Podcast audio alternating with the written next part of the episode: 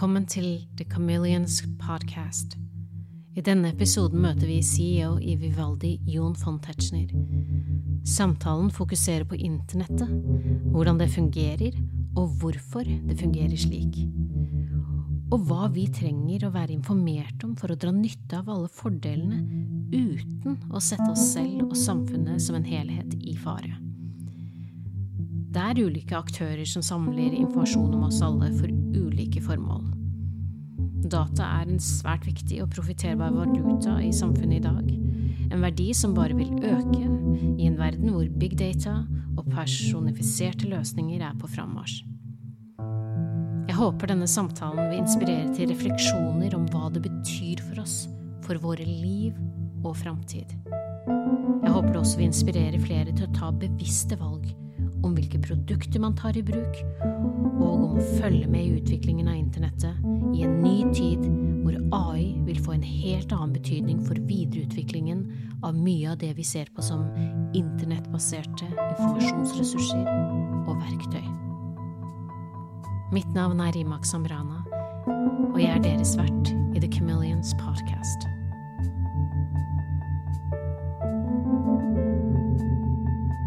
Velkommen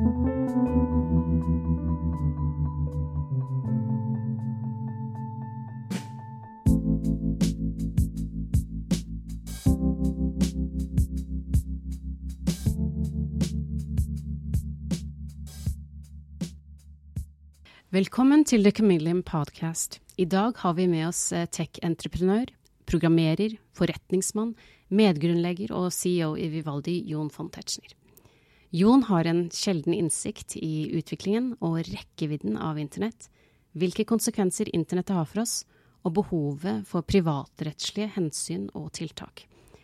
Jeg ser derfor på dette som en gyllen anledning til å få en bedre forståelse av internett, hvorfor det fungerer som det gjør, hvor utviklingen er på vei, og hva vi trenger å være informert om for å dra nytte av alle fordelene uten å sette oss selv og samfunnet som en helhet i fare. Det er planen, så vi får se hvor, vi, hvor denne samtalen fører oss.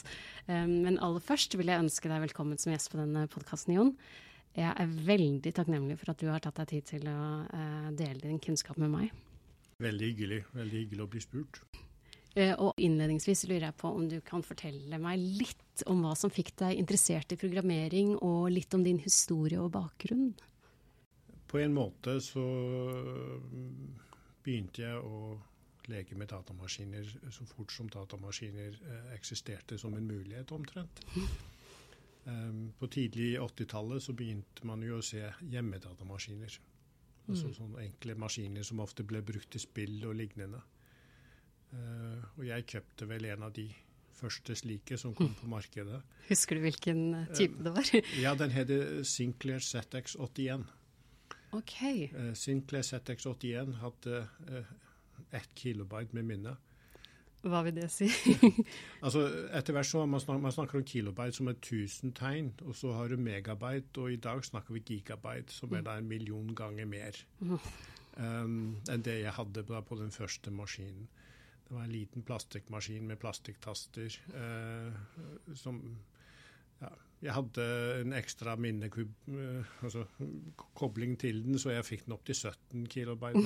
Men, men, men uansett, altså det var en veldig begrenset maskin, og det var den første maskinen som jeg begynte å jobbe på. Eh, og skrive programmer og bare leke. Mm. Og, og, derfra Du har jo hatt en ganske sentral rolle i internettutviklingen, vil jeg si. Du begynte vel sikkert å bruke det aktivt før mange andre, vil jeg tro. Jeg husker at første gang jeg opplevde internett, var på 90-tallet, på slutt mot slutten. Og da var det sikkert allerede brukt i noen år. Jeg husker ikke alle detaljene, men jeg hadde en rosa Mac-maskin. og den het Imac, som var veldig føltes um, veldig passende. Riktig. Mm. Ja, veldig riktig. Um, men uh, jeg må innrømme at det tok en liten stund før det begynte å uh, ta over min søkende til informasjon, uh, og, og, at det tok en liten stund. Men plutselig så var det en veldig viktig kilde til informasjon, og en viktig kilde til samspill og kommunikasjon. Jeg lurer på, Visste du eller andre som du jobbet med allerede den gangen, med tidlig utvikling av browsere, hvordan denne historien ville ende, eller hvor det her ville gå, og hvor stort dette var? Altså, vi begynte jo veldig tidlig, da. Uh, altså, jeg begynte å jobbe med dette tilbake i 1992. Ja. Um, det er kanskje viktig å si at det, på det tidspunktet så hadde man noe som kaltes internett. Altså Internett har på en måte eksistert lenger enn som så. Mm. Så det vi snakket om, var World Wide Web, som var en teknologi som kjører opp på internett. Men i dag så kaller man stort sett World Wide Web internett. Mm. Um, det er liksom tatt over på mange måter. Uh, men vi starta å jobbe med det her i 1992, og vi drev og så på interessante løsninger rundt disse tingene. Men det var jo ikke slik at folk hadde tro på det vi holdt på med. Eh, altså Man hadde ikke tro på at dette internett skulle ta av. Mm. Man hadde ikke, i hvert fall ikke tro på at man skulle bygge browser i, i, Norge og lignende. Så det var jo mye diskusjon. Så jeg tror på det tidspunkt så kan man ikke si at folk, folk flest tenkte at dette skulle bli noe veldig stort. Altså Vi hadde nok tro på at dette kunne bli stort. Men uh, om vi kunne si at det skulle gå slik som det er gått, det er nå en, hel, en helt annen diskusjon. Mm.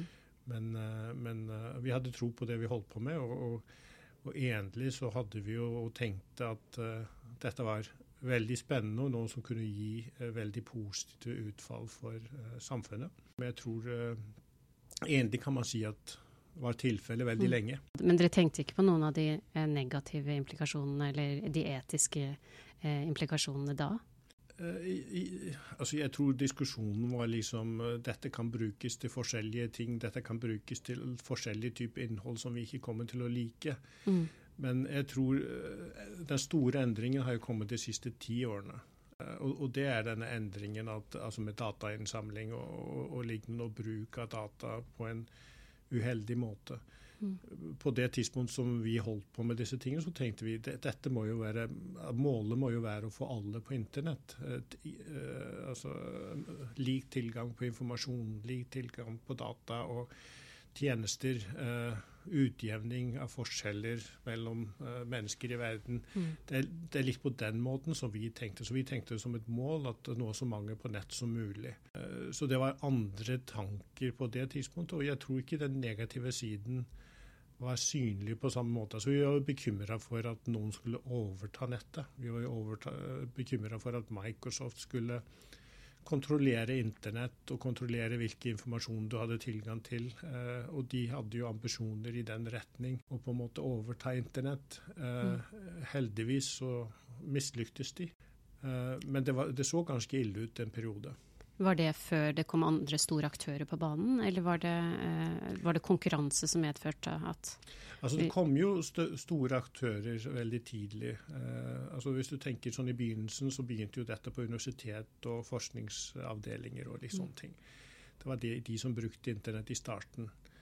Uh, og så fikk man den første populære browseren på en måte, som ikke kom fra altså Den første var vel Mosaic, som kom fra et uh, universitet. Og så kom Netscape, som ble det første selskapet som tok av uh, med en browser. Og, det var veldig mange som satset på dette tidspunkt. Altså IBM og Oracle og, og Apple var uh, selskap som alle lagde browsere. Symantec og masse andre merker som på en måte store, sterke selskap gikk og lagde browser. Men, men det er klart at uh, på operativsystemsiden så var det jo Microsoft som dominerte. Mm. Og de så jo internett som en kjempetrussel som måtte stoppes, eller mm. som de måtte i hvert fall overta. Så de lagde jo en, en plan. Uh, embrace, extend, extinguish. Uh, Oi, det hørtes veldig uh, og Som for øvrig er, er dokumentert. Oi. ja, ja, så dette var jo, det var jo en grunn til at man trengte å, å, å liksom splitte opp Microsoft. Altså, det var jo en mm. snakk om det i en periode pga. de tingene som de gjorde. Eh, og de brukte ord som eh, liksom, Close the air supply, cut the air supply for, net, for Netscape. Er det sånn? Ja. Men, men, det de gjorde i praksis, var ikke sant, altså det de jo gjorde på det tidspunkt for å overta markedet, var at uh, de inkluderte Internet Explorer sammen med Windows og gjorde det umulig å distribuere en annen konkurrerende browser Mm. med datamaskiner. Mm. Uh, så det var en forutsetning for å kunne lisensiere Windows, som var jo nødvendig. Mm. For de fleste som lagde PC-er, så måtte jo ha Windows på dem på det tidspunkt. Uh, Og for å få Windows så kunne du ikke legge inn en annen browser enn Internet Explorer. Så på den måten så, så klarte jo de å, å drepe Nescape. Mm. Og de stoppet stort sett alle andre fra å konkurrere i markedet. Så, så plutselig så var det ikke så mange igjen. Nei. Men da var det lille oss eh, i opera. Da, Ja. som var til stede og, og fortsette å konkurrere. Og for så vidt etter hvert altså du, du hadde jo da Mozilla, som var på en måte eh, noe som kom ut av Nescape. Mm. Altså de, de open sourcet kildekoden hadde vel ambisjoner om at Mozilla uh, Foundation skulle lage browseren, og så skulle de lage en kommersiell versjon av den som het Netscape. Mm. Og så ble det en endring at Mozilla lagde en egen corporation inn i Foundation og konkurrerte med Netscape, Mm. ut, og Netscape ga opp. Så det er for så vidt litt sånn, litt sånn historie. Ja. Ja. Men, eh, men uansett, det, var, det, det ble liksom ikke så veldig mange. Det var oss, og så var det Mozilla, og så var det Microsoft. Mm. Og så etter hvert så kom jo da Apple og Google inn i bildet, og så, så ble ting annerledes. Men, men, Ja. men uh, Microsoft klarte jo nesten, og de hadde, hadde 90% av markedet. Det er ganske interessant. og Det virker som det har vært en lang tid hvor private aktører og utviklere i ulike firmaer da, eh, har hatt eh, en enorm frihet til å utvikle teknologi som også bygger på en annen teknologi, så man skaper på en måte et avhengighetsforhold, vil jeg si. Uten at det nødvendigvis er så mye mm, barrierer som settes opp. Altså det er sånn fri eh, mulighet til å utvikle eh, uten at verden utenfor har så mye å si om hvordan den skjer eller foregår. Jeg vet ikke om det er noe du, du har tenkt på? Altså Det utvikle fritt er jo ikke, ikke så ille, eh, Mm. men så er jo spørsmålet om, om, om liksom konkurranseforhold og, og for så vidt etikk og Mm. osv. Der har vi jo sett at eh, dessverre at noen av de større selskapene, når de kommer i posisjon, at de bruker metoder som de ikke burde bruke. Og Derfor har jo på en måte noen av disse større selskapene med jevne mellomrom landet i trøbbel når det gjelder eh, altså regulering. Mm. Ikke sant? Eh, begynte jo med den Nescape-saken. altså det Mm. Microsoft eh, Det ble diskutert om de skulle splittes opp. og Så har man hatt saker i EU eh, med, med store bøter for Microsoft og Google og Apple pga. Mm. Anti-competitive altså, ting som de gjør der for å begrense konkurranse. Samtidig så har man hatt dette med databruk, og det, det har det noe forferdelig ille skjedd. Altså at man har fått en, en, at, en idé at selskap pga. at de har adgang til data, at de mener at de skal kunne bruke dem til andre ting enn å tjene sine kunder. Mm. Det, det, det blir jo fryktelig galt eh, Ja. på alle måter. Altså, ingen av oss ville forvente at, eh, at Posten ville lese posten vår. Nei. Eller at telefonselskapene skulle høre på samtalene våre. Nei. Eller at hvis noen skulle male hjemme hos oss, at de skulle uh, skrive opp hvilke, uh, hva vi har hjemme. Men, men, men, men dette gjør jo flere av disse selskapene og bygger profiler på oss. Og, og det mener jeg de, altså de burde jo aldri ha fått lov til å gjøre. Uh, og, og- det er klart at det, det trenger man å gjøre noen ting. Og det trenges regulering. Det er jo ikke noe spørsmål. Nei. Eh, og, eh, jeg tenkte på det i forhold til forskningen, så snakker vi alltid om informed consent. Vi snakker om informert samtykke. Eh, og hvor deltakeren i et forskningsprosjekt har rett på å forstå hva de sier ja til å delta på. og jeg mistenker at ikke alle leser disse instruksjonene eller eh, samtykkeskjemaene, som eller eh, da en, Ofte så er det jo nesten eh, hele, mange, mange sider som ville være umulig å lese gjennom for en person hvis du skulle lest gjennom alle disse agreement-avtalene som man eh, klikker ja eller nei til i løpet av en dag. Mm. Eh, jeg vet ikke eh, hvor lang tid det ville tatt, for å være helt ærlig, men, men jeg syns det er interessant i sammenheng med denne høringen til Zuckerberg i den amerikanske kongressen f.eks., så var det mye diskusjoner om hvor lang tid det tar å lese alle disse samtykkene, og det ville være ganske umulig. Så og det jeg lurer litt på, er hva er det vi egentlig sier ja til? Hva, er det vi, hva betyr det her, og hvorfor ønsker de og trenger de det samtykket? Altså, hva sier vi ja til, og hvorfor sier vi ja til det? Altså, mye av spørsmålsstillingen altså Jeg tror i, i stor grad så var kanskje ikke alltid at de stilte det spørsmålet. Og mye av de tingene skjer bare automatisk, og folk er ikke klar over hva de går med på. Og I Mm. tillegg så har du egentlig ikke noe valg. Altså Det er litt sånn. Du kan gå i banken og du skal åpne en konto, og du, får, uh, du må skrive under et papir. Hvilken mm. mulighet har du til å redigere det papiret? Har du prøvd? Nei. eller andre mm. sånn tilsvarende situasjoner. Du, du, får en papirlapp i veldig mange situasjoner, og du har i praksis ikke noe valg. Og Det samme gjelder jo da om du får en telefon eller en PC eller andre ting. Du må på en måte forholde deg til, for du, har du egentlig et valg å gå et annet sted? Altså Hvis du er teknisk nok, kanskje. Mm. Men, men, egentlig så, så, har du ikke noe valg. Jeg syns jo også det, det er et naturlig spørsmål hva er det lov å spørre om? Ja. Er det slik at bare pga. at du spør om det, så kan du spørre om hva som helst? Er det slik at du kan legge foran noen et papir og så si kan jeg få liksom deler av kroppen din, liksom? Mm. Eh, er det et naturlig eh, spørsmål mm. å stille? Er det lov å spørre? Altså, Én ting er å spørre i en forskningssituasjon eh, at liksom, kan vi bruke disse og disse dataene. Kan vi liksom Nå gjør vi forskning, er det OK? Men at gjøre det globalt, det er noe helt annet. Og jeg mener at igjen, altså, Det burde ikke vært lovlig å stille de spørsmålene. Jeg synes det er meningsløst å stille de spørsmålene. Man burde sette regler i hva som er naturlig at du skal kunne gjøre, og hva som er unaturlig. Og Så setter man en grense. Og Så må ikke forbrukeren forholde seg til det, fordi de har ikke alltid forutsetning til å kunne vurdere, som du sa. Mm. Ikke har de tid, ikke har de forståelse. Og om de hadde tid og forståelse, vil de ikke kunne ha noe å si uansett. Ja. Altså, vil kanskje hatt mulighet til å prøve å lage bråk. Det skjer sånn innimellom at noen leser et eller annet, og så så skriver de om det, og så blir det omtale, og så blir det endret noen setninger. Men, men, ja. men, i realiteten det er en veldig skjev situasjon. Du mm. har et, et store, sterke selskap som har basert en businessmodell basert på å, innsamling av data. Mm. Uh, som de på en måte selger adgang til deg basert på den informasjonen som de har samlet. Uh, altså, jeg mener det burde bare vært ulovlig. Altså, vi, mm. Hvis det er ting som vi ikke kunne tenke oss at uh, den stat vi bor i, hadde tilgang til å gjøre, hvorfor skal private selskap da ha muligheten til å gjøre det samme? Mm. Hvorfor skal de da potensielt kunne gjøre det tilgjengelig for uh, regjeringer fra andre land? Altså, Man mm. vet jo ikke hvem som bruker dataene. Er, man vet ikke hvem som annonserer. Nei altså de, Av en eller annen grunn så skal det være privatinformasjon. Hvem, den reklame jeg ser nå, hvem kommer den fra? er det privatinformasjon?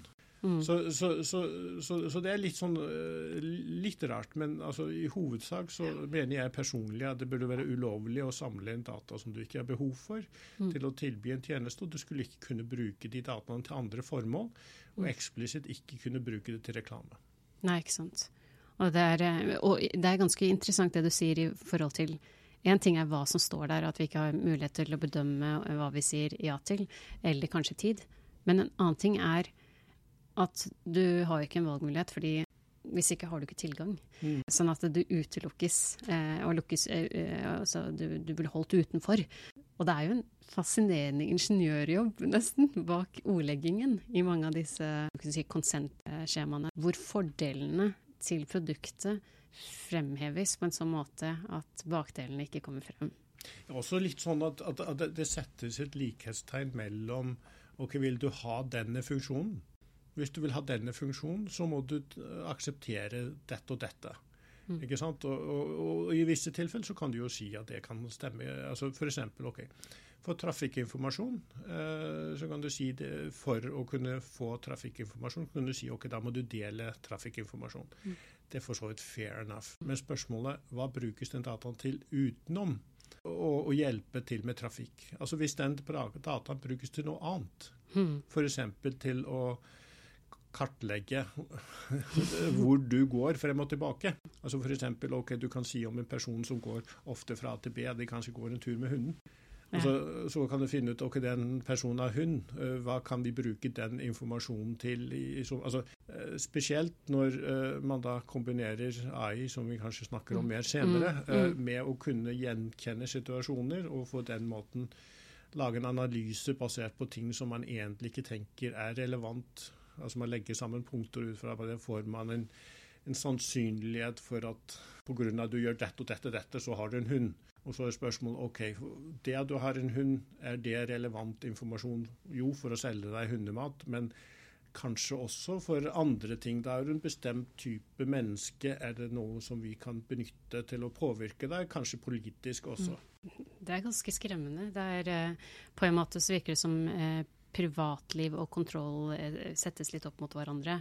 Hvor på en måte farene med mangel på kontroll og farene i forhold til da, det å ha fritt internett gir opphav til dette logiske argumentet om at vi har et, om behovet for å beskytte oss, og dermed behovet for overvåking.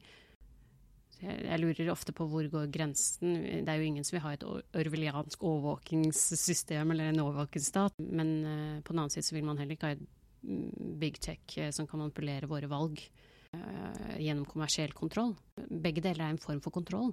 Og kanskje de konvergerer litt. Grann. Altså jeg tror det som er egentlig, altså jeg tror I gamle dager så, så var det litt, kanskje litt med 9-11 og litt sånne ting, så var det kanskje noen som mente at vi må gi opp noe av uh, privatlivet for sikkerhetens skyld. Men nå tror jeg vi egentlig der vi er nå, er at det vi har gitt opp av privatlivet, er sikkerhetsproblem. Ja. Altså det at det finnes informasjon om oss inni et kommersielt system som kan brukes til å manipulere oss. At det er bare spørsmål om penger. Å få tilgang til oss basert på f.eks. bare politiske ståsted. Ikke sant? Hvis du går inn i Facebook, så vil den fortelle hvor den Facebook mener at du er politisk, venstre eller høyre side. Men selvfølgelig, granulariteten er jo mye større enn som så, fordi det kan jo se på informasjon i forhold til hva slags uh, side du frekventerer eller mm. andre ting, som kan uh, liksom potensielt gi en type informasjon som blir uh, sensitiv, som mm. er mulig å bruke til å påvirke deg. Og så Med jevne mellomrom så ser vi jo at disse systemene blir hacket. Ja. Så sentraliserte, store databaser med mye informasjon om mennesker, det er, det er jo problematisk. Mm. Og, det å sikre disse dataene tror jeg er fryktelig vanskelig uh, i, i, så måte. Så da er det kanskje bedre å ikke drive og samle eh, så mye informasjon og, og lage uh, ja, mulige problematiske situasjoner. Altså Vi har sett igjen og igjen, og det, det ofte fokuset er liksom kredittkortinformasjon osv. Men mm. kredittkortinformasjon det er en type problem som det går an å håndtere. Annen type informasjon kan gjøre større skade enn, en det man ofte fokuserer på. Ja, så teknologien kan både, eller Det at vi samler inn sånn type data, eh, kan både brukes til å beskytte oss, eh, altså sikkerhetshensyn, eh, og det argumentet kan brukes, men samtidig så kan det også skade oss når ved at det samles inn. Så det er spørsmålet er det bedre å ikke samle det inn. Ja, det altså, jeg, jeg, føler at Jeg husker det var spionsjefen her i Norge som snakket akkurat om disse tingene her for veldig mange år siden. og Der han påpekte at, at uh, etaten i, i, Norge samlet mye mindre informasjon enn de private selskapene. Og Det tror jeg blir veldig feil. Ja. Altså, så, så, lenge man lever i en rettsstat som man stoler på, så kan man tenke ok, de må ha så og så mye informasjon. Mm. Men det betyr ikke at den informasjonen skal være fritt tilgjengelig for alt og alle, mm. og ikke minst for uh, kommersielt bruk. Altså, det er liksom ja. Ja. Eh, det syns jeg blir feil. Og, og, nå selvfølgelig Dette er jo ut fra et ståsted der vi faktisk stoler på staten. Så kan man diskutere andre situasjoner der man ikke stoler på staten. og Det er en annen type problemstilling. Men, men i Norge så er vi heldige nok til at vi jeg tror i det store og hele så stoler vi på staten. Mm og forventer at de ikke vil innhente informasjon som er unødvendig, og så må man fortsatt ha den diskusjonen. Men da kan mm. man ha den diskusjonen mm. om hva de skal få lov og ikke mm. lov. Men de private har jo bare løpt løpsk.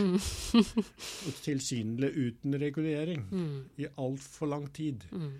Uh, og, og, og, vi har sett skaden, og jeg tror vi ser det i et samfunn der folk splittes. Uh, og jeg tror mye av den splittelsen har skjedd samtidig som vi har hatt denne typen utvikling, at uh, den typen data blir brukt på internett. Og Det tror jeg ikke er tilfeldig. Det, så Det er mye de siste ti årene som vi har sett den typen problemstilling, og det føler jeg ikke er tilfeldig. Hva mener du med ikke tilfeldig? Kan du utdype litt? Altså, jeg mener at, uh, altså, det at man har hatt i større og større grad muligheten til å altså, At det er brukt algoritmer til å plassere innhold som er basert på en hva du liker og hva andre liker, og hvordan folk reagerer. Altså En del av algoritmene som er mm. skrevet, eh, baserer seg jo på engasjement. Du vil ha mest mulig engasjement. Og det, det man fant ut hos Facebook og lignende, var at uh, ting som var, eh, altså gjorde folk sint, det gjorde dem også veldig engasjert. Så da dytter du folk. Uh, altså da, så får du litt sånn gjentagelser til mm. forskjellige typer grupper. For du, får jo på, du blir dyttet i litt forskjellig retning, men der alle blir sintere og sintere. Uh, samtidig som du kan ha interessenter som ønsker å skape splid i samfunnet. Ja. Og Da kan de benytte seg av at de kan påvirke disse algoritmene til å uh, forsterke dette, dette, bildet. Så du får en sånn perfect storm. Mm der eh, algoritmene er lagd for å øke engasjement som foretrekker negativt innhold. Og hvis da du har en tredjepart som ønsker å, å gjøre folk sint på hverandre, mm. så kan de forsterke den algoritmen. På den ene siden så har du uh, informasjon som bidrar til uh, kontroll og, og, og, innsyn. Men på den andre siden så kan det manipulere eh, brukes til å manipulere folks eh, atferd, tanker, og også eh, bevegelsesmønstre. Ja, altså Det er mulig om man har uh, lekt mye med denne teknologien. altså det folk har, altså Ikke vi, men, mm. men liksom, man har jo forsket uh, på hvordan det er mulig å påvirke folk på forskjellige måter. og det, det, ser man, og det er mulig å gjøre. Og det er svært uheldig at man har sluppet uh, det egentlig våpenet løs kommersielt. Ja selv om det, mye av den teknologien eh, og utviklingen av det foregår i det private, så blir det jo også tilgjengelig for eh, statlige eh, Det blir tilgjengelig for alle de som mm. vil bruke pengene. Og jeg mener jo at eh, det er svært uheldig at sånne ting brukes også politisk. Altså Vi vil jo gjerne at våre politiske partier skal ha én melding, og ikke én melding per gruppe mennesker. Mm. Uh, og når man ser at uh, du har en individuell uh, melding som kan gå til forskjellige grupper, og du kan på en måte egentlig ha en form for informasjonskrig der man prøver å påvirke folk på forskjellige måter og tester ut hva som fungerer og ikke fungerer. altså, man har jo hatt den typen tankegang i politikk i lengre periode, men man skal på en måte øh, sjekke hva, hva, hva, som fungerer og ikke fungerer. Men øh, dette her skjer jo litt i real time. Ja. Ikke sant? Ja. Du bare tester hva som fungerer, og så sender du mer av den meldingen. Kanskje du glemmer egentlig hvilken melding du egentlig hadde. Hmm, ja. det forsterker seg.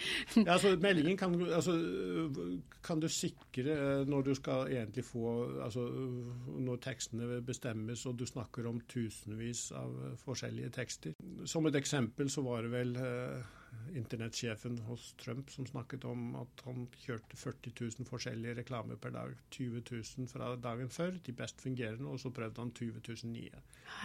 Det er jo helt og det er klart at det, Da sitter en ikke og, og forfatter hver linje. Altså, da blir det litt sånn at det skjer litt mer på automatikk og, og, tilpasning. Så, så det, det, er en, eh, det, er en, problemstilling som jeg mener at man må ta høyde for. at, at det er et eksempel på hvordan man kan misbruke den typen informasjon for å sende forskjellige uh, meldinger til forskjellige grupper mennesker. Kanskje du ønsker å få én gruppe til å stemme og en annen gruppe til å holde seg hjemme. Det er f.eks. litt veldig uheldig hvis du da mm. kan mm. sende Og, det, og det, dette er noe som skjer, uh, ikke mm. minst som skjer i USA. Det er dessverre dette med å påvirke folk i, din, i eget parti til å velge stemme, og de i andres parti ikke til å stemme at, at, den typen det. diskusjon skjer, eh, det er jo svært uheldig. Ja, og det er veldig lite snakk om det. For vi, vi snakker lite om den biten der, at du kan også påvirke folk til å ikke handle, til å ikke ja. F.eks. si at uh, altså, Eksempler som har vel forekommet, er at du sier at uh, stemmelokalene blir åpne i morgen også. Ja, nettopp. Eller de stenger en time før du tror at de skal stenge. Eller altså det er, jo, det er jo, helt vilt, ja. egentlig. Ja. Og vi er kanskje så vant til i Norge til at dette her går alt for seg i ordentlige former.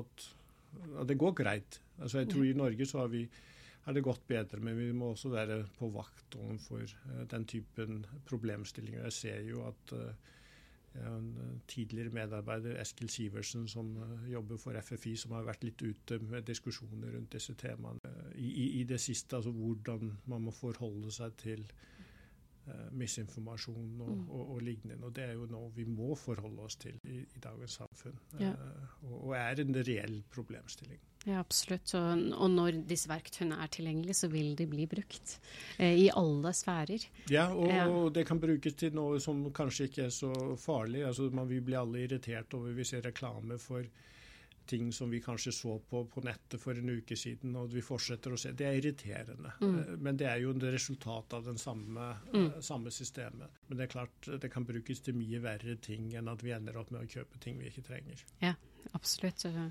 jeg nevnte tidligere at jeg leste en sak i Harvard Gazette. David Young hadde snakket om en økonomiprofessor der.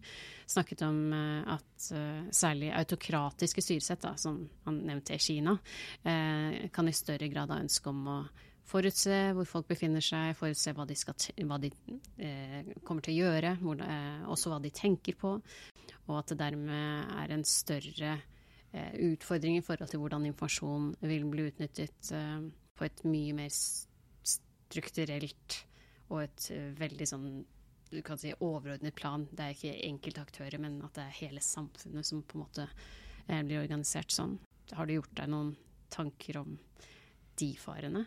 Jeg mener jo det, det, er helt klart reelle farer. Og så føler jeg at vi har allerede kommet fryktelig langt med ja. de private aktørene som eh, på en måte fungerer med at de samler en såpass mye informasjon at den kan brukes til å manipulere oss, og at de har de gjør det tilgjengelig til formål som de ikke burde gjøre. Eh, så derfor, altså Jeg mener jo at eh, vi burde regulere bruken av data mye strengere. Og som sagt ikke tillate den til å bli brukt på den måten som den gjør i dag. Og så må vi forholde oss til at man kan gjøre ting i andre land som vi ikke vil se. Men forhåpentlig så velger vi mm. å ikke tillate den typen problemstilling i vårt land. og i Europa og andre steder. Ja.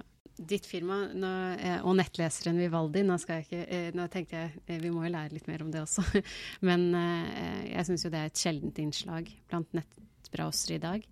Den er brukervennlig, den føles trygg, og det er min faste browser på datamaskinen. Og jeg gleder meg til den kommer på å bli tilgjengelig i IOS-versjon for mobil også. Men jeg tror en av de viktigste grunnene til at jeg bruker den, og til at mange jeg kjenner bruker den, er at uh, dere har satt personvern i sentrum. Dere beskytter brukerne mot innsamling av privat informasjon, og beskytter mot tracking, mm. uh, blant annet. Uh, men kan du fortelle litt konkret mer om hva dere gjør, sammenlignet med hva andre gjør? mm. Ja, altså, Det interessante er jo på en måte, hvis du tenker på sikkerhet De fleste browserne i dag har bygget inn heller nesten Altså, det er jo reklameselskap som er en del av den type problemstilling som vi snakket om. Du kan nesten si at du får en browser med bygd inn overvåkning. Eller, eller, at de selskapene samler dataene andre steder. Altså, det er dessverre tilfellet at uh, altså, Hvis du ser på Google, er jo et reklameselskap. Det samme er jo Microsoft som et eksempel. Mm. Så spørsmålet er om igjen den typen informasjon som de henter inn. Så der er vi jo allerede annerledes. Altså, mm. Vi er relativt unike i at vi ikke ikke eh, har informasjon om våre brukere. Vi teller dem. Vi vet sånn cirka hvor de er i verden. Men det er lengre går det ikke. Og vi har valgt å egentlig gå Vi f.eks. heller bruker ikke telemetri eller lignende. altså Det er relativt vanlig å se på hvordan folk bruker browser og, eller annen software for å lære og forbedre. Vi gjør ikke, ikke engang det. Vi bare får tilbakemelding fra brukerne. Så mm. vi har gått veldig langt i å ikke ønske å ha informasjon om hva folk gjør. Det neste trinnet er ok, hvordan kan vi så hjelpe deg når du er der ute. Og Da har vi bygget inn funksjonalitet som du igjen du må kunne kontrollere om du slår på eller ikke. Mm. Som er trackerblokker og reklameblokker. Eh, hvis du setter på trackerblokken, så blokkerer vi veldig mye av de trackerne som er på nett. Eh, med adblocker så blir fjernes reklamen i tillegg. Faktisk så er det valgt veldig ofte sånn at uh, hvis du stopper tracking, så stopper det veldig mye av reklamen også som en konsekvens. Fordi så mye av reklamen er direkte avhengig av at den trekker informasjon. Og igjen, De store reklameselskapene i dette tilfellet er Microsoft og Google. Mm. Som er de som lager browseren som veldig mange bruker. Ja. Hvis jeg bruker Google eller eh, Bing f.eks. på deres browser, mm. altså den, de søkemotorene, hvordan vil det være annerledes enn hvis jeg bruker Google på f.eks. Uh, uh, Firefox? Vil det være noen forskjell? Eh, hvordan altså, Eller vil alt det gå? Eh, altså, problemstillingen er jo kanskje altså, Du fokuserer jo da på søkemotoren. Mm. og Søkemotoren er viktig ikke sant, mm. i forhold til hva du søker på osv. Mm. Og Det er jo litt sånn at uh, det er forskjellige nivåer på sikkerhet og, og, lignende. Og Jeg mm. vil da si ok, hvis du skal velge browser, så vil jeg helst at du velger oss. Mm, uh, og, og, mm. og, så vil jeg at du skal slå på trackerblocking. For mm. vi, vi, gir deg kontroll over det.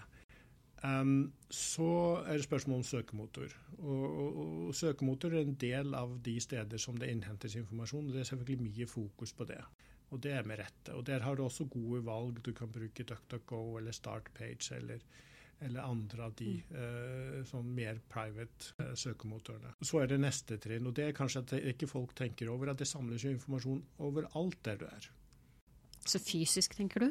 Eller tenker du eh, på nett? Faktisk begge. La, la, oss begynne på nett. da. Mm, mm, mm. Eh, det som jo skjer Hvis du mm. besøker en webside, så vet jo selvfølgelig den websiden hva du ser. Mm. Og Det er naturlig, og det ser jeg egentlig ikke som det største problemet, litt avhengig av størrelse på websiden. Men veldig ofte så deler den websiden eh, informasjon med andre. Eh, veldig ofte da med f.eks. Eh, Google. Altså Google eh, har jo reklame på mange sider, og det må de jo ha informasjon om hvilke sider du besøker. Eh, tilsvarende så er det jo eh, Google Analytics, som er en tjeneste som veldig mange bruker for å få statistikk, og da også deles potensielt informasjon med Google. Hm. I tillegg så er jo lokasjonsinformasjon din lokasjonsinformasjon eh, blir jo hele tiden lagret. Eh, jeg tror Google eh, lagrer din lokasjon per default ca. hvert annet minutt. Oi. Um, så, så, hvis du har på telefonen din, ja, f.eks.? Så, typen, så, da er det mulig å følge din lokasjon til enhver tid. Og, og, og det trekker så spørsmål igjen hvordan den dataen kan brukes. Men det er liksom én lokasjon. Og så har du Bluetooth. Eh, der du også eh, Da kan du bruke inni bygninger, altså eh, potensielt at du har lokasjon som er veldig nøyaktig. F.eks. Mm. hvis du går i en mall, så kan den hjelpe deg å finne veien inn i mallen, men det kan mm. også trekke hvor du er, og hvilke butikker du har valgt, osv. Det kan også samles da informasjon fra tredjepart. F.eks. i USA så er det veldig vanlig at kredittkortselskapene deler informasjon. Det får du kjøpt da.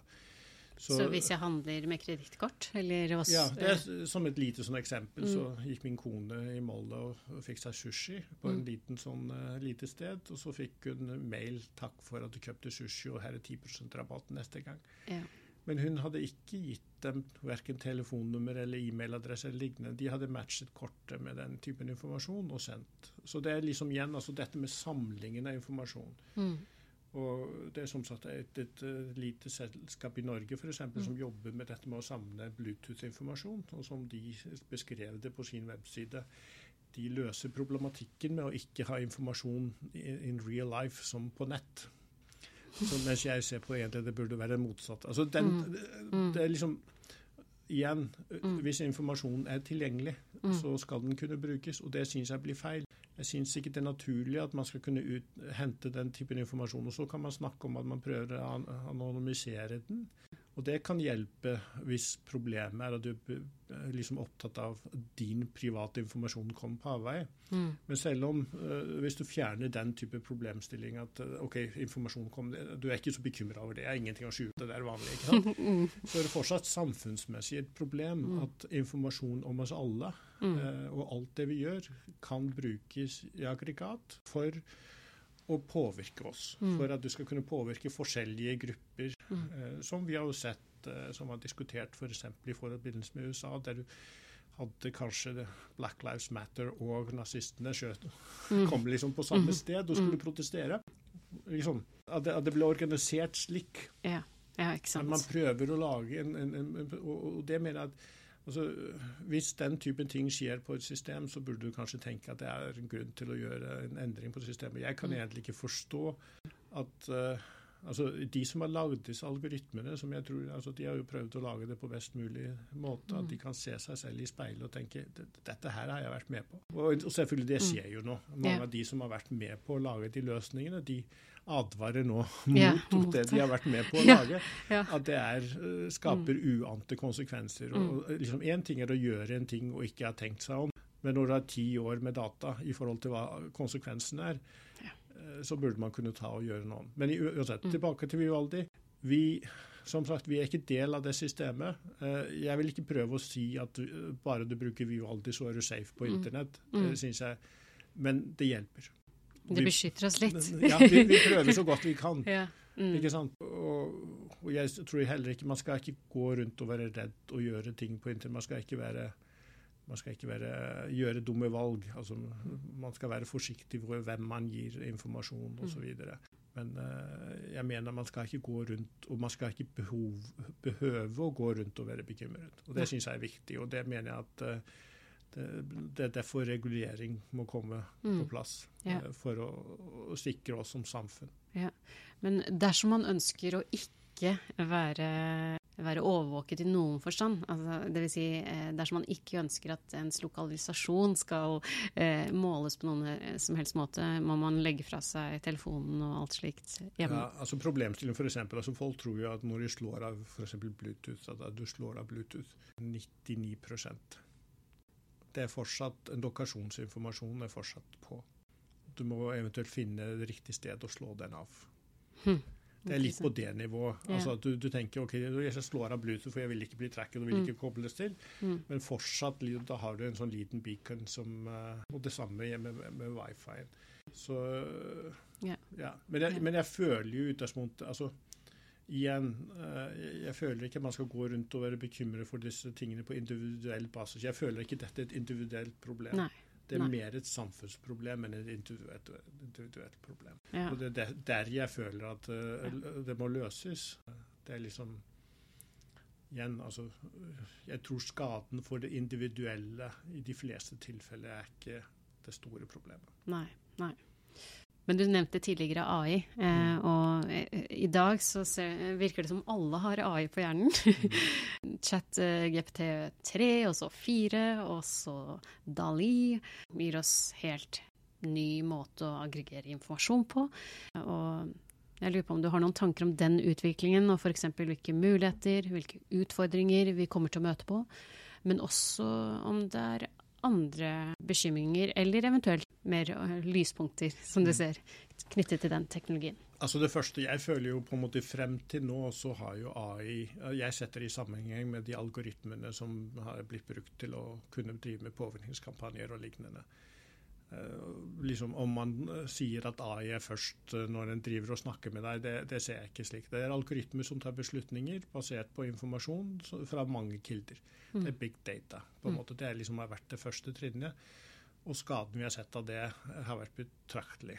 Samtidig så ser jeg at altså AI, altså det igjen å bruke denne typen teknologi, kan jo brukes til veldig mye bra. Løse vanskelige problemer. ikke sant? Uh, håndtere sykdom altså, det, det, er veldig mye bra man kan mm. bruke disse tingene til. Det å kunne forstå språk bedre og hjelpe til med språk. Alle disse tingene kan være positive, og det mm. syns jeg er viktig.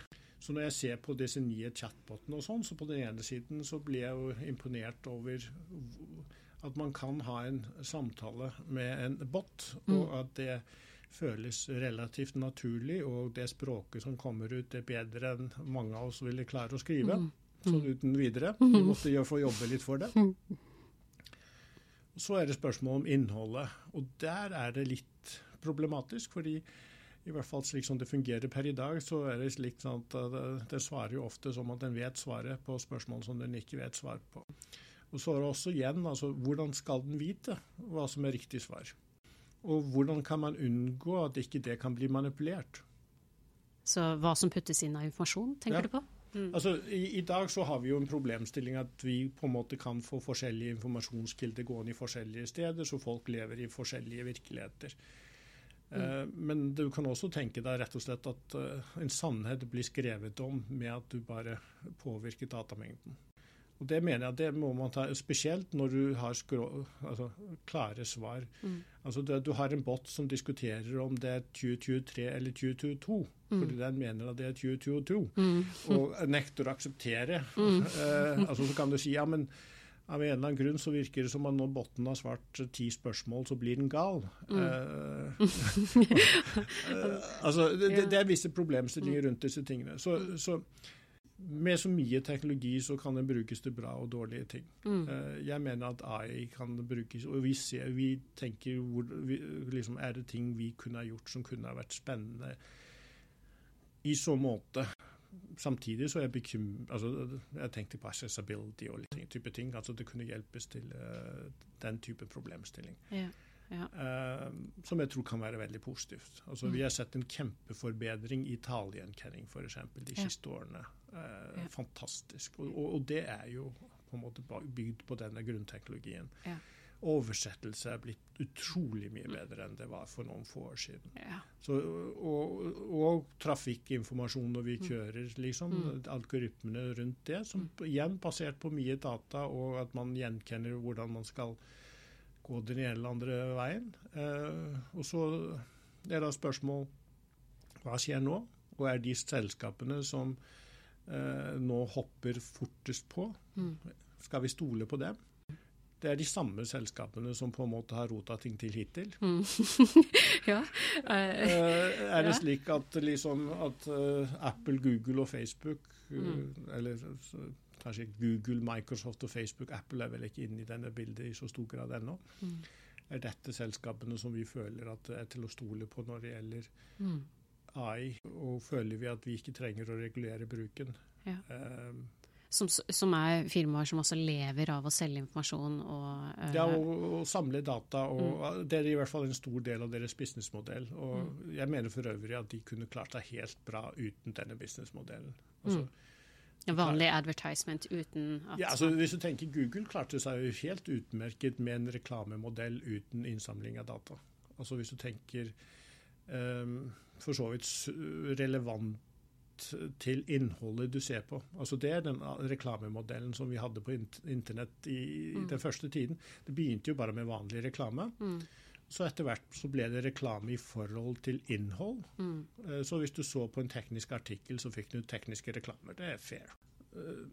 Det som ble annerledes når reklame begynte å følge personer. Og jeg tror hvis man hadde gått tilbake til en reklamemodell som er mm. basert på på en måte på det du leser, så mm. føler jeg det hadde vært en bedre løsning. Ja, Så at det er tilpasset innholdet og det som er der, men ikke nødvendigvis er eh, basert på hva slags informasjon du har gitt om deg selv. Ja, og som også for øvrig, altså Jeg mm. mener det er en konsekvens av at man gikk fra å ha reklame på innhold til å ha reklame på person, så ble også øh, altså Det påvirket jo reklamemarkedet i forhold til hvor du kunne ende opp med å få reklame. ikke sant? Tidligere så var det jo litt sånn at du fikk mest betalt hvis det var en kvalitet innholdsside, så fikk du mest betalt. Mm. Mens andre fikk veldig lite betalt. Men i og med at nå følger det person, så kan du ende opp med å kanskje betale for en reklame som lander på en side der du aldri hadde drømt om å sette reklame, og egentlig er veldig ille berørt av at din reklame kanskje er på en, en side som ja, du ikke vil bekjenne at mm. Altså, Du ville aldri satt noen reklame der. Nei, nei ikke sant. det er ganske interessant. Uh, men denne gangen, altså nå, når vi er i en, det er nesten som vi er en ny bølge, har en ny mm. bølge foran oss, eh, hvor teknologien går veldig fort. AI-basert teknologi er, eh, har et, fått et enormt fotfeste. Det kommer til å få veldig mye bevilgninger og støtte. Eh, satsingen er stor. Har du noen tanker om behovet for overoppsyn, hva slags type lovgivning, hvordan vi skal navigere dette på best mulig måte, for, uh, og, som er til beste for enkeltindivider, men også samfunnet? Tenker du at det er snakk om et samarbeid eh, mellom tech, mellom eh, politiske aktører, lovgivning, eller eh, trenger vi ny ekspertkompetanse? Trenger vi ny, nye plattformer? Altså På mange måter så føler jeg vi trenger å begynne med å regulere bruk av informasjon sånn som vi har det i dag. ikke sant? Eh, og Det er igjen altså hva du kan bruke informasjonen som du har om folk. Altså jeg, i veldig mange tilfeller så vil du som teknologiselskap ha informasjon om hva folk gjør. Mm. Uh, du har kanskje tjenester, f.eks. e-post. Hvis du mm. tilbyr en e-posttjeneste, så teknisk sett så har du tilgang til posten til folk. Det betyr ikke at du skal ha rett til å lese den og, og, bruke den til andre formål. Så, så, det er litt sånne ting, ikke sant. Mm. Jeg føler nok at uh, man trenger å ha flere involvert. Og her er det selvfølgelig problemstilling at det kan komme forskjellige interesser inn i bildet og noen ganger vikarierende sådan, og selvfølgelig noen med mye penger. Altså Jeg var jo på en konferanse nå i Brussel. Mm. Uh, der, vi, altså der, vi, diskuterte Digital Markets Act, som er regulering av disse store selskapene. Mm.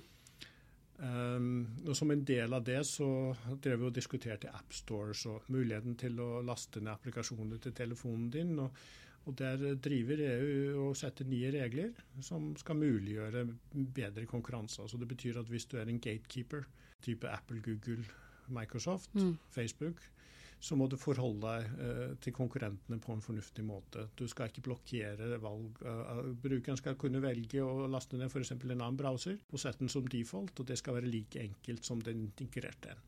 Mm. Mm. Den type problemstilling. Mm som Det vi diskuterte på denne konferansen, var AppStores.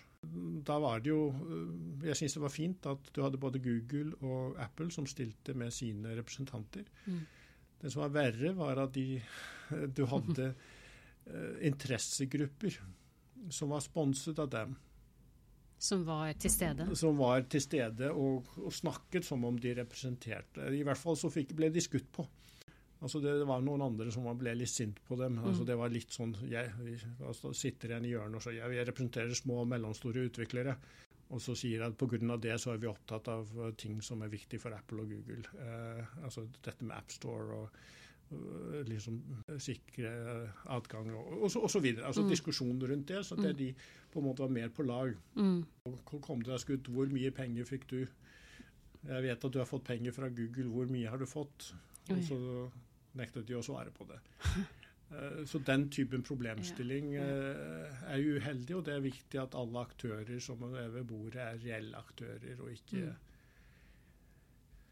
Ikke del av en markedsføringskampanje for å påvirke opinionen. Nei, ikke sant. Eller, eller beslutningstakerne. Vi trenger kanskje politikere eh, og, og, eller egne mm, utvalg blant, eh, innenfor eh, lovgivningen som er eh, spesialister på man trenger det, men, men, men altså, jeg, jeg, ser jo at ting er vanskelig. Og, mm. og, det er litt av det som altså Man diskuterer jo uh, GDPR og, mm. og, reglene rundt det og disse dialogene som kommer opp. Altså Jeg mener igjen at man burde ha gått lenger. Det mm. burde aldri vært noen dialoger. Du skulle bare hatt regler om hva du kan og kan ikke gjøre. Veldig mm. klare regler. Uh, og det har vi jo ikke. Nei. Men det mener jeg det Istedenfor så ender vi opp med disse dialogene som mm. uh, veldig mange finner irriterende. Og det er ikke så enkelt å vite hva den spør om mm. når du ser en slik dialog på annenhver webside som du går på. Og du I noen tilfeller er det veldig mye informasjon som det er snakk om, andre tilfeller så er det veldig lite. Ja. Og da mener jeg at det burde igjen være veldig klart på hva du kan og ikke kan gjøre. Ja. Så jeg føler at uh, når det gjelder AI, så trenger man nok også å tenke på hvordan man skal gjøre ting. Uh, og det er helt naturlig at man må ha de som lager løsningene med for å diskutere med dem, men samtidig så må man bare huske at hittil så har de tatt fryktelig dårlige valg, mm. og de vil selvfølgelig dessverre tilsynelatende kjempe for muligheten til å kunne gjøre mest mulig uten regulering. Mens vi må finne en regulering som eh, selvfølgelig tillater folk til å innovere, eh, tillater eh, nyutvikling og bruk av teknologi, mm. men som ikke ødelegger samfunnet samtidig som en sideeffekt. Ja, ikke sant. Det er sånn minstekrav. Det minstekravet. Jeg, jeg så eh, nå eh, for noen dager siden at Microsoft hadde sagt opp sitt eh, etiske AI-team fordi de hadde hatt en stor oppsigelsesrunde. Og samtidig som de da på den annen side investerer enorme summer inn i OpenAI, som da mm, står bak eh, chat-GPT. Jeg vet ikke om, er, om, vi er på riktig vei i forhold til å, å, tenke på de etiske implikasjonene bak uh, utviklingen av AI. Uh, hvis dette er trender uh, som er, er generelle, hvor man da når man står mellom valget, eh, mellom å investere i, i, kompetanse som er knyttet til etikk, som er knyttet til samfunnsmessige spørsmål, eh, spørsmål og enkeltindividets eh, rettigheter eh, på den ene siden, og også på den annen side eh, å faktisk utvikle teknologien, så vil tech-firmaene velge sistnevnte hvis de kan, eller må. Altså det, det, er helt klart, altså det vi har nå, er en, en konkurransesituasjon. Mm. Uh, der det er liksom først, førstemann til mm. mål, på en måte. Og det er helt klart at Microsoft satser noe voldsomt der. De ser jo dette som en mulighet til å, å på en måte komme tilbake og kanskje ta større markedsandeler osv.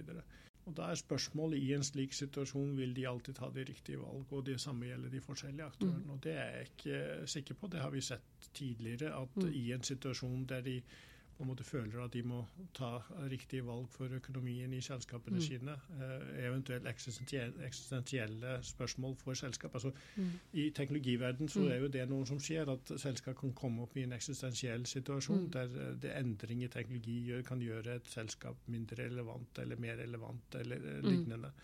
Så, og Da er spørsmålet gjør de de riktige valgene til enhver tid. og det Når det gjelder de selskapene der, så mener jo jeg i hvert fall at de har tatt feil valg Mm. på en rekke punkter. Altså Personlig når det gjelder Windows osv., så, videre, så syns jeg det er veldig nat unaturlig at min eh, PC skal vite hva jeg holder på å gjøre. Altså det, det, Der Mm. blander man kortene. Mm. Det syns jeg er unaturlig. Mm. Jeg syns også det er svært unaturlig at eh, jeg skal bli tvunget til å logge inn på en uh, online-konto for å logge inn på min PC. Ja. Det syns jeg skal være to separate ting. Mm. Og jeg er i hvert fall veldig klar på at forskjellige andre tjenester skal ikke bruke den samme kontoen. Sånn sikkerhetsmessig så føler jeg at det er en problemstilling. At de kobles opp mot hverandre. Ja, der, der ja, tror jeg det kommer liksom at uh, man, man prøver å samle for å gi størst mulig grunn til å bruke programværet fra den leverandøren, at de samler mest mulig ting på ett sted. Og spesielt for de større så blir det en problemstilling. Og det for øvrig omhandles også i Digital Markets Act. Ja, ja, ja. Så, så er jeg bekymra for at noen av disse selskapene kan gå for fort frem, og spesielt når det er entusiasme rundt en interessant teknologi som virker veldig imponerende på mange måter. Helt klart. Men, men, men igjen, altså. Denne teknologien har også vist seg altså Problemstillingen den er veldig imponerende på å f.eks. lage tekst. Mm, ja. Men det betyr ikke at teksten er korrekt. Nei. Og det er, Nei. eh, det er litt sånn som du tenker at du, du møter en eh, veltalende mann eller kvinne Mm. som, som kan Mm. snakke som om de vet ting, Mm. men som egentlig uh, roter ting til ganske kraftig. Og Ja. det, det er litt der vi er i dag. Hvor vi er i morgen, det vet vi ikke. Nei, ikke sant. Så vi får jo håpe at teknologien blir bedre, og at ikke maskinen uh, Altså, man, man kan jo si det, det, disse ChatGPT og, og for så vidt denne Bing, som, Mm. eh, eller Sydney, som hun liker Mm. å kalle Ja, seg. Sydney, ja.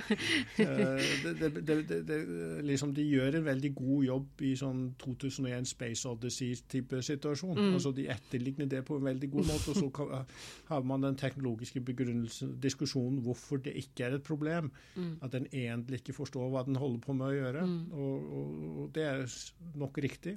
Men ehm, ja, jeg tror fortsatt at vi har en problemstilling som vi må passe på. Ja, ikke sant. Kan jeg spørre deg om hva slags type programmer du bruker? Bruker du Microsoft Office? bruker du eh, Word og Excel og sånne type dokumenter, eller har du alternativer? Jeg bruker alternativer. ja, Altså, jeg- Mesteparten av det jeg gjør, gjør jeg i Vivaldi. Ja. Uh, og, og 90% av alt arbeid jeg gjør, gjør jeg direkte i Vivaldi. Mm. Hvis jeg skal bruke tekstbehandling og sånn, så bruker jeg LibreOffice. Eh, så en open Mm. source-alternativ til eh, Jeg har brukt OpenOffice tidligere, så jeg har ikke brukt Microsoft i så måte i mange år. Jeg bruker Windows eh, til tider, og så er jeg alltid på vei til å prøve å komme meg over på Linux, der jeg egentlig føler meg veldig hjemme. Ja. Hvor de ikke har samme Men, problematikk. ja. Men samtidig så eh, Jeg switcher mellom forskjellige typer maskiner. Og, og, og jeg er på Mac og jeg er på Linux og jeg er på Windows og syns det er viktig å teste det samme når det gjelder telefoner for forskjellige merker og, Mm.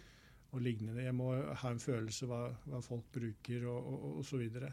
Og så er jeg også den, litt den holdningen eh, når det gjelder altså når du diskuterer privacy og sånn. Noen sier ja, men du, du vet jo hvordan du skal eh, liksom passe deg selv og, og, Mm. og, og så videre. Og da Mm. har jeg hatt den holdningen at det er som i en zombiefilm. Som i en zombiefilm? I en zombiefilm, ja. Hvordan, Du er i en zombiefilm. hvordan da? Ikke sant? Og du har funnet måten til å ikke bli smittet. Du har kanskje klart å finne ut hvordan du skal sikre deg selv i forhold til informasjonsflyt og misinformasjon osv. Men det hjelper ikke for alle de andre zombier. Det er ikke, så det, det, det, det er ikke en god verden. Så jeg ønsker å redde verden fra zombiesykdommen istedenfor å, å på en måte prøve å sikre meg selv. Ja, altså gi flest mulig en motvaksine? Eller, eller, eller rett og slett en vaksine? Ja, så, og Vaksinen på mange måter er en kombinasjon av regulering og uh, informasjon. At, ja. men, men det er vanskelig når folk uh, ikke vet hva de kan stole på. Mm. Og Der er vi en fordel i Norge. Vi har stor tiltro til regjering mm. og, eller myndigheter mm. generelt sett. Vi har tiltro generelt sett til politi. Vi har tiltro til mediene, tror jeg, opp til et visst uh, mm. altså, mm. På en helt annen måte enn det man f.eks. har i USA. Det er tiltroen til uh, altså tinget altså, er på 15% og ja. tiltroen til media er Eh, til tider veldig lav. Og det mm. er jo en problemstilling, fordi da gjør, gjør, det gjør jo folk mer mottagelig for misinformasjon hvis de ikke har noe sted de kan gå til der de føler at de kan være sikre på informasjon. Mm, ikke sant. Sik altså sikring, validering av informasjon. Ikke ja. bare verifisere teknologien, men faktisk validere. Ja, du må jo liksom, Hvor mm. går du hvis du tenker deg i en verden der du ikke stoler på NRK? Og så sier at du stoler heller ikke på hovedavisene. Mm. Uh, og så sier du kanskje at du stoler ikke på regjeringen engang. Hvor får du da informasjon? Mm. Hvordan kan du sikre at den er riktig? Mm. Det er et viktig spørsmål. En annen ting som jeg har tenkt litt mye på i det siste, er uh, uh, i den utviklingen vi er på vei inn i nå, som er nesten jeg, Det er sånn jeg vet ikke om du, hadde, om du har en følelse av at det ligner litt på 90-tallet? At vi er inne i en ny på en måte, veldig eksponentiell eh, økning i teknologisk utvikling? Det, det, skjer, de siste, altså, det skjer veldig mye, og jeg tror eh, det har egentlig skjedd i flere år. Altså jeg tror liksom bruken av AI-teknologien som begynner med type talegjenkjenning, oversettelse All den bruken av altså big data har jo mm. foregått de siste ti årene, på godt mm. og vondt. Det, det er mm. visse ting som har blitt veldig mye bedre. Og nå kommer vi på et annet nivå med disse chatbotene osv. Eh, jo, så det skjer fryktelig mye, og det blir jo spennende å se hvordan det utvikler seg. Hvor vi går hen. I den sammenheng har du hatt noen tanker om hvilke menneskelige faktorer eller ferdigheter som vi trenger å stimulere for å holde tritt med den teknologiske utviklingen? Eh, hvordan eh, F.eks. hvilke grep vi må gjøre i forhold til utdanningsinstitusjoner for å optimalisere teknologisk utvikling, men også eh, påse at den skjer på en måte som er til gode for oss. Med hensikter som på en måte tar vare på våre eh, behov.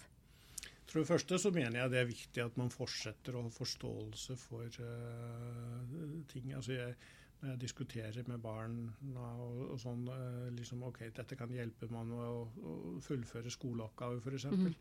Så tenker jeg ops. Mm. Eh, da mister du jo noe. Altså, du må jo faktisk gjennomføre Du, du, du, eh, du leverer ikke skoleoppgaver for å få poeng.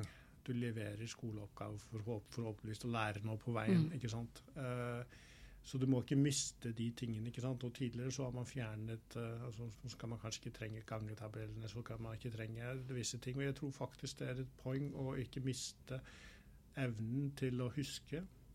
Ikke miste evnen til å tenke. Mm. Altså, og Samtidig så må man lære å bruke disse nye teknologiene. Eh, og, så, og det, det, kan være nyttig. Jeg mener en Datakunnskap, forståelse av hvordan en datamaskin faktisk fungerer, det mener jeg det er at man kommet altfor kort. Man har blitt bruksfokusert. Mm. Altså Man har jo snakket om i flere land at man har egentlig fått mindre informerte studenter, da, uh, mm. på sett og vis. Mm. At uh, de som på en måte vokste opp med å ha datamaskiner som var uh, liksom enklere. Mm.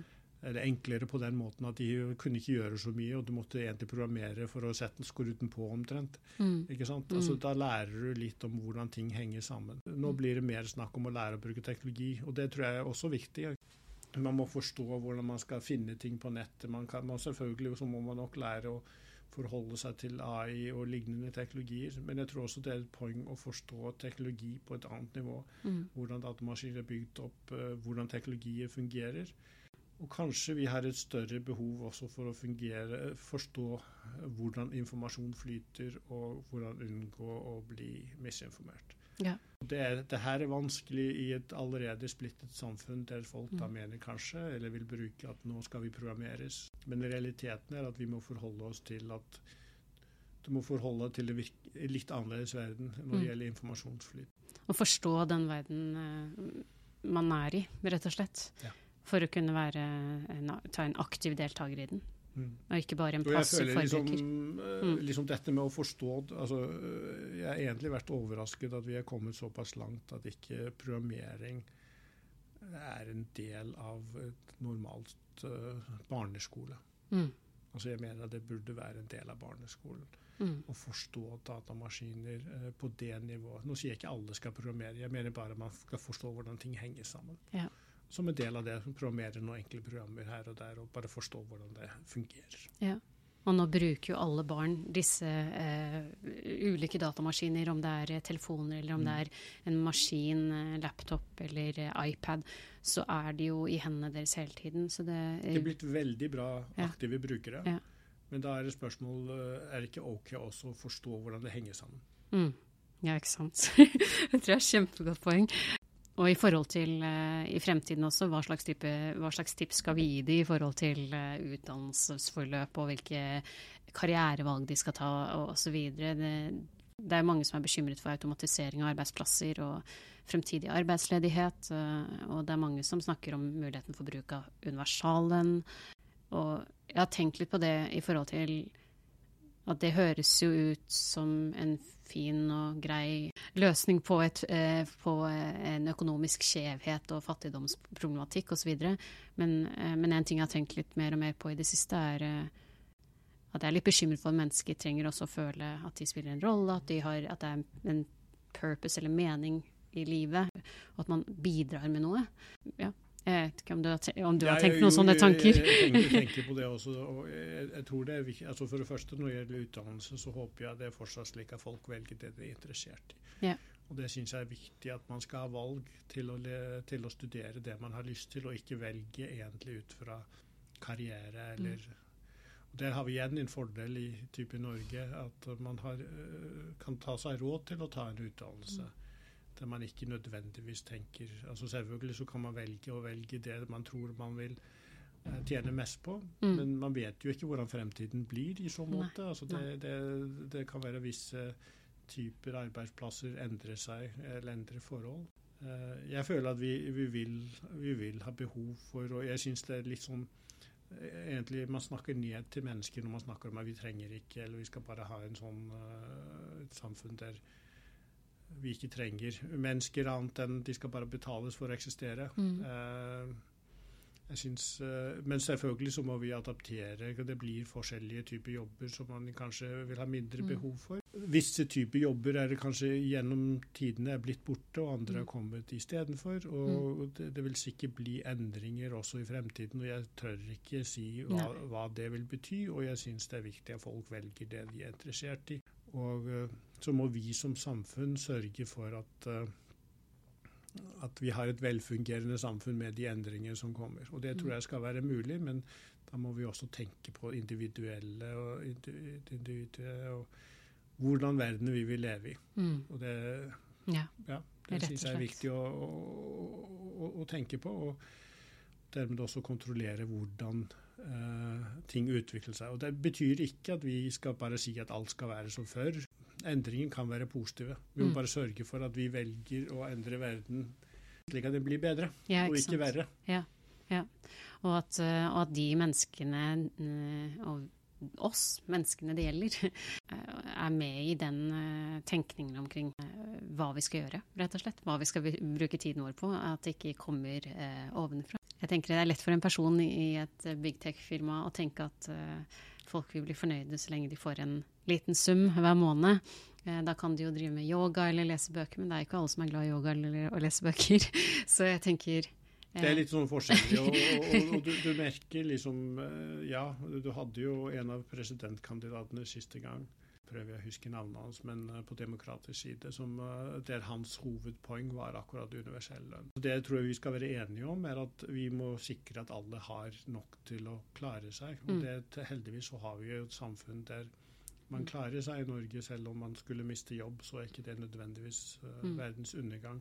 Du kan bli syk, og det, du, du, trenger selvfølgelig å bekymre deg for å bli syk, men du trenger ikke nødvendigvis å bekymre deg for regningen som du får. Mm. Jeg bor jo for tiden i USA, så jeg mm. kan se uh, forskjellen på disse tingene. Så vi har et samfunn som jeg tror vi skal fortsette å styrke. Uh, og det er veldig positive aspekter ved uh, norsk samfunn, ikke minst. Ja. Jeg ser at jeg har brukt veldig mye av tiden min, så jeg skal begynne å runde av snart. um, har du noen eh, andre ambisjoner enn det vi har snakket om nå, eller drømmer om veien videre? Er det noe du syns er viktig å sette søkelys på framover som vi ikke har dekket? Altså jeg, føler, jeg, altså igjen, altså, jeg har vært på internett siden tidenes morgen, føler jeg. Liksom. Eh, og som jeg sa, det begynte med fokus på at dette må være bra å få alle med.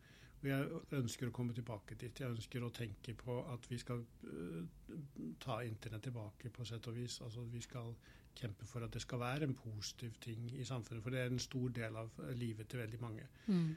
Og jeg syns vi skal uh, arbeide for et uh, inkluderende samfunn. Mm. og et positivt samfunn. Og det føler jeg liksom det, er, det er verdt å, å, å, kjempe på på mange måter. Men jeg føler akkurat nå så er min fokus da på internettsiden av det. Fordi mm. at det føler jeg at vi både har mye potensial og et problem. Mm, ikke sant. Og nå kunne jeg snakket som sagt veldig mye lenger, fordi jeg har, har veldig mange oppfølgingsspørsmål. Men kanskje vi kan ta en, en, ny samtale på et senere tidspunkt. Men før vi avslutter, eh, så pleier å være veldig interessert i å lure på hvem som har inspirert uh, mennesker til å holde på med det de holder på med. Om du har noen inspirasjonskilder, uh, noen viktige som står ut for deg, og, er, og, hvorfor de eventuelt har inspirert deg. det trenger jo ikke å være personer, men altså, det kan være altså, Hvordan ting påvirkes, og hvem man ser opp til, mm. osv. Altså, for meg så er det altså, jeg er nok blitt påvirket av f.eks.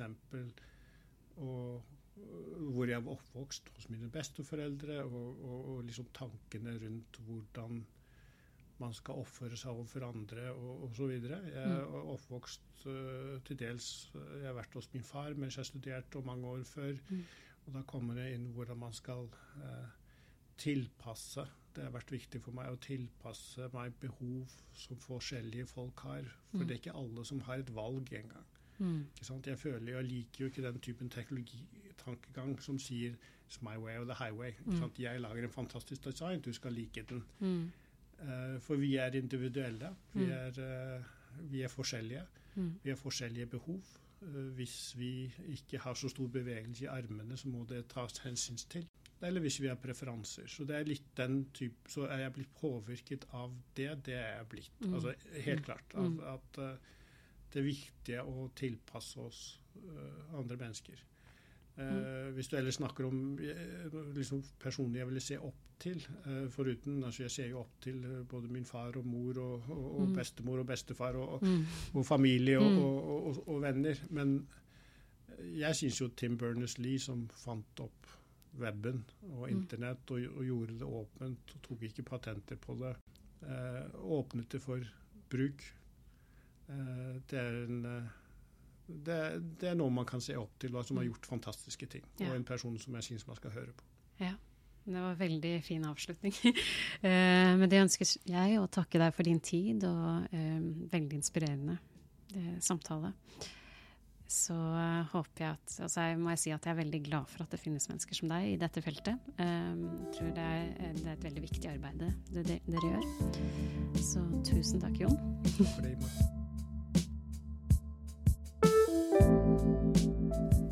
Samtalen med Jon har fått meg til å tenke på hvor viktig det er med ulike typer internett- og teknologiaktører. Internettet har gitt oss en helt fantastisk tilgang på informasjon, men i mange tilfeller kommer denne tilgangen med en pris, nemlig vår egen data. Denne transaksjonen kan være legitim, men den kan også være mer transparent. Framover vil vi nok se enda mer tilgjengeliggjøring av personifisert informasjon og løsninger, hvor våre behov vil dekkes på måter som gir større muligheter til flere enn noen gang før. Et eksempel på dette er nettbasert opplæring og utdanning.